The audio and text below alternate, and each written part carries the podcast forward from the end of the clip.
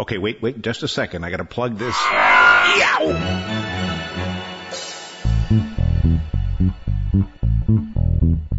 It's TechByter Worldwide. I'm Bill Blinn with an hour's worth of technology news in about 20 minutes. That's because we leave out the sports, most of the jingles, the weather, and the commercials. Podcast number 156 for August 16th, 2009. If you're a photographer who's been involved with cameras as a hobby or professionally for very long, the name Tiffen will be one that rings a bell.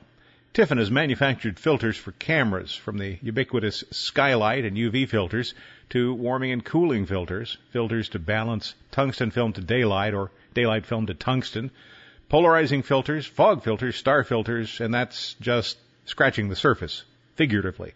You don't want to do that with the filter.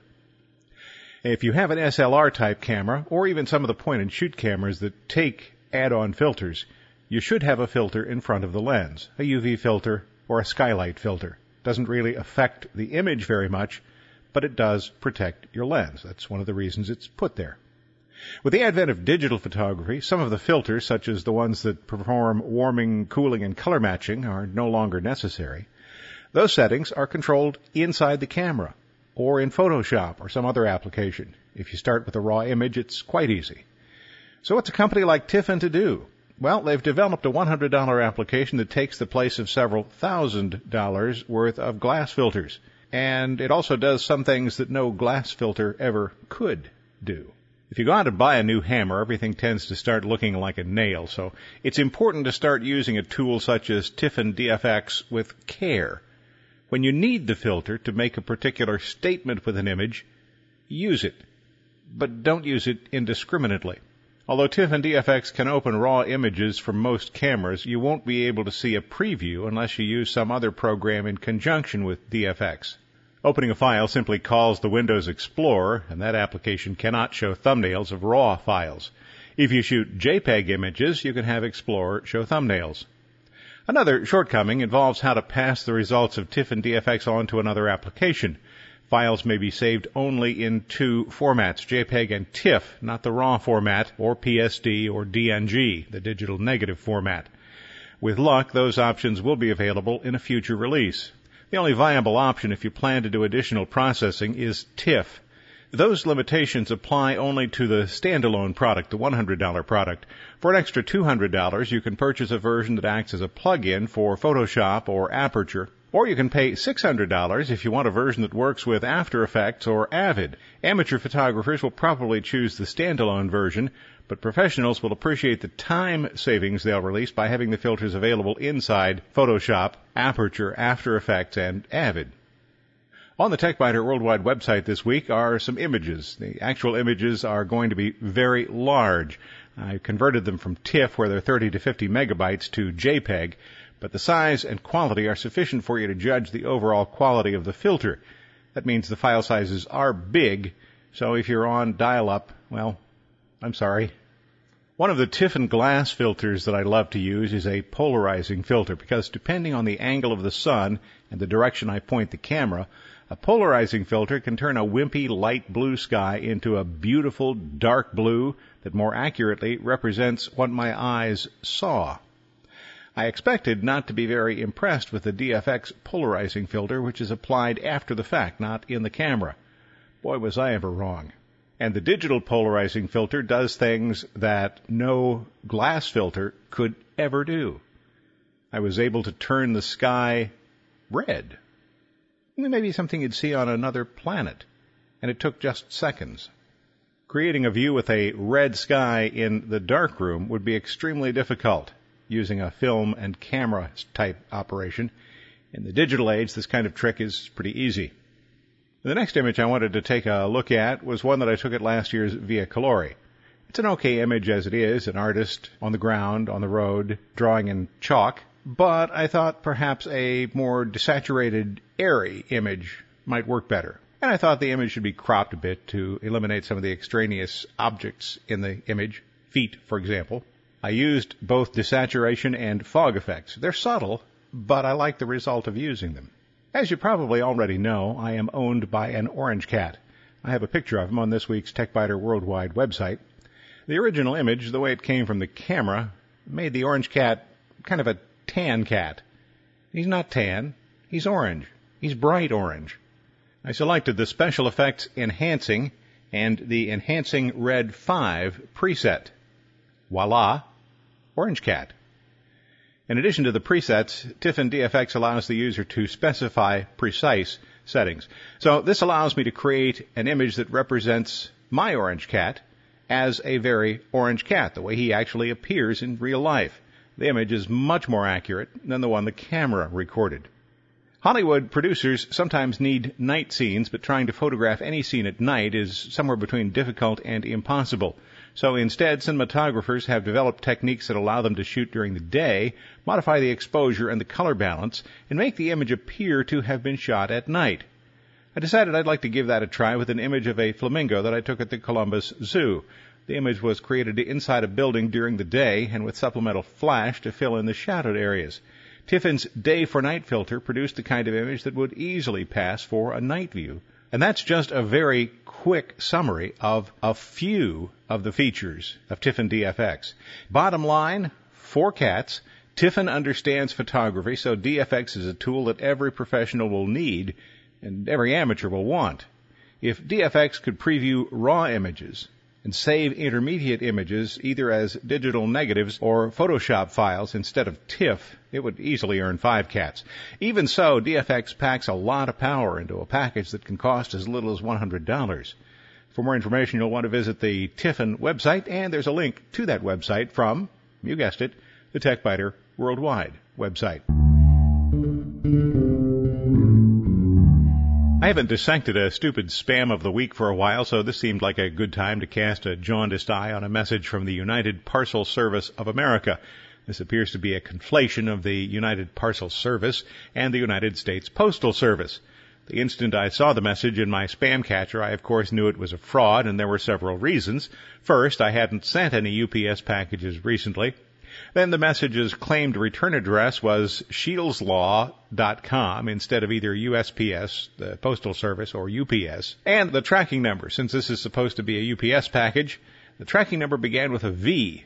I thought everybody knew that all UPS tracking numbers begin with a Z. Come on, guys, make it a little more challenging than this. Messages from UPS do not, as a rule, come from someone called Cornell Gilbert, whose name and email address appear to have been misappropriated by spammers. Neither Cornell nor ShieldSlaw.com, assuming it exists, which it appears not to, were involved in the spam attack. I cautiously opened the message in my spam catcher. The address is wrong. I haven't used bill.blinn at 610tech.net for three years. Additionally, I suspect that UPS would not begin a message with "Dear customer!" exclamation point. UPS, when it sends advisories, provides links to its website, not zip files. And if I'm supposed to collect the package at the UPS office, I think UPS might want to tell me which office it is. The United States is a relatively large country with a lot of UPS offices, but of course I already knew it was a fraud. So I thought I'd take a look at the message's routing headers to see where it came from. The message originated at IP address 218-74-247-149, which is in China, and it was routed via redcondor.net, which is in Rohnert Park, California. Red Condor may be an innocent victim or a willing collaborator. The attachment is a zip file, so I thought I'd see what AVG Antivirus thought of it. The zip file itself isn't seen as harmful, but what's inside? That was my next question. So I opened the file with UltraEdit to confirm that it is indeed just a plain zip file. The first two letters in the file header, PK, confirm this is the case. But what about the compressed file inside? Well, the compressed file inside is an executable file. If I didn't already know that the message was a fraud, this would seal its fate. If I would run this file, I know what it would do, more or less. It would attempt to install malware on my computer. So instead, I deleted the file. And by the way, that's exactly what you should do if you receive an unexpected message that claims that package you never sent couldn't be delivered to someone you don't know. One of our cats died this week. Actually, he was euthanized. He had been diagnosed a couple of weeks ago with feline infectious peritonitis. Thin before, now he was clearly failing. One eye had filled with blood, the other was starting to. He ate just a little, slept a lot, so it was time. The cat, Hermes, was one of my older daughter's four cats currently living here with us with our other three cats. He had adopted my wife and was her constant companion. But now we could give him only one thing, and that one thing was a good death. Hold the cat thought for a moment. When I'm at the gym, I've been listening to an audiobook called My Stroke of Insight by Jill Bolte Taylor, brain scientist who survived a very severe stroke.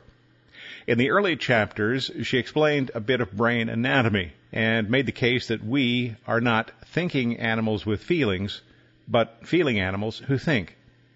In that regard, I think we're a lot closer to cats and dogs than we might like to believe. I have a link on the TechByter Worldwide website to a brief talk that Jill Bolte Taylor gave about her stroke. It's only about 10 minutes long. But to get back to cats, cats too are feeling beings. They may not think, at least they may not think the way we like to think that we think, but cats do understand that something has changed. Some of them this week have become increasingly needy, wanting to sit with a human. This will pass, as it has when we've seen it with other cats following the death of another member of the herd. These two themes, cats' emotional responses and recovering from a stroke, coincide in surprising ways.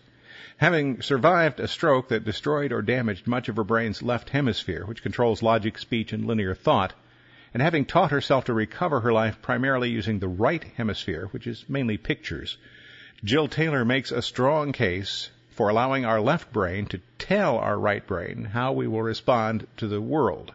This case is stronger in the book and the audiobook than on the video that I've linked to from the TechByter Worldwide website. Taylor says she had the luxury of relearning nearly everything and says that she consciously chose to eliminate anger and other negative emotions. This has nothing to do with cats, but everything to do with the way we live our lives. Or maybe it does have something to do with cats. Cats can be ferocious one instant when the fight flight response kicks in, but they can be relaxed and purring just moments later. So maybe cats can't think the way we think humans think, but maybe they're smarter than humans or at least intelligent in a different way. Dogs, too, by the way. I just have more experience with cats. In short circuits, if you have a Mac and you use all of Microsoft Office 2008's components, your email application is called Entourage. In the next version of Office for the Mac, Entourage will be gone. In its place will be a Mac version of Outlook. The advantage of the change, according to Microsoft, is that the same email and organization application will run on both platforms. When will this happen? No date has yet been announced, but the next Windows version of Office will be Office 2010. It will ship next year. Typically, the Mac version of the suite ships a year later. For example, Office 2007 for Windows, Office 2008 for the Mac. So if that holds true, expected in 2011. This week, Microsoft released a new version of Entourage that does a better job of syncing tasks, notes, and categories with other applications. This is essentially an interim step between the old way of doing things and the new way. One possible but unlikely roadblock might be a court ruling this week in which a judge banned Microsoft from selling Microsoft Word, an important component of Office. This was the result of a patent violation suit. Microsoft has 60 days to appeal the decision, and there will be a settlement of some sort, of course, no doubt there. Office is simply too important to Microsoft's fiscal well-being. Why Texas, you might ask? Microsoft is, of course, in Redmond, Washington. The Canadian company that filed suit against Microsoft claiming patent infringement is headquartered in Toronto. The suit might have been filed in a Michigan or Ohio federal district court. Both of those are close to Toronto. Or it could have been filed in Washington, Microsoft's home state. Instead, I4I selected the federal district court at 211 West Ferguson Street in Tyler, Texas. Tyler, bustling metropolis, about 85,000 people, 100 miles southeast of Dallas. Maybe I4I selected that venue because of the pleasant East Texas summer climate. Or maybe there was another reason. The U.S. District Court for the Eastern Division of Texas is well known as a place where small companies can file large lawsuits against big companies and win. In addition to Microsoft, companies such as Apple and Sony have been dragged into court in this district and have lost. Judge Leonard Davis didn't disappoint. Judge Davis ordered Microsoft to stop selling and supporting Microsoft Word. Specifically, this ruling prohibits Microsoft from selling any, and I quote, infringing and future Word products that have the capability of opening an XML, DocX, or DocM file, an XML file, containing custom XML. Close quote. It applies to both Word 2003 and Word 2007. I4I might want to settle quickly with Microsoft, though, because the U.S. Patent and Trademark Office issued a patent to Microsoft earlier this month for a word processing document stored in a single XML file that may be manipulated by applications that understand XML. That could blow I4I's case right out of court. More than 400 copyright, patent, and trademark cases were filed in U.S. District Court in Eastern Texas in 2007. How does that compare to other districts? The U.S. District Court in Eastern Texas is a relatively small court. So let's take a look at, oh, say, U.S. District Courts, all of them, in New York State. Fewer than 800 cases were brought there in 2007. Thanks for listening to TechByter Worldwide, the podcast with an hour's worth of technology news in about 20 minutes. I'm Bill Blinn. Check out the website, www.techbyter.com. And if you like, send me an email from there. Thanks. Bye bye.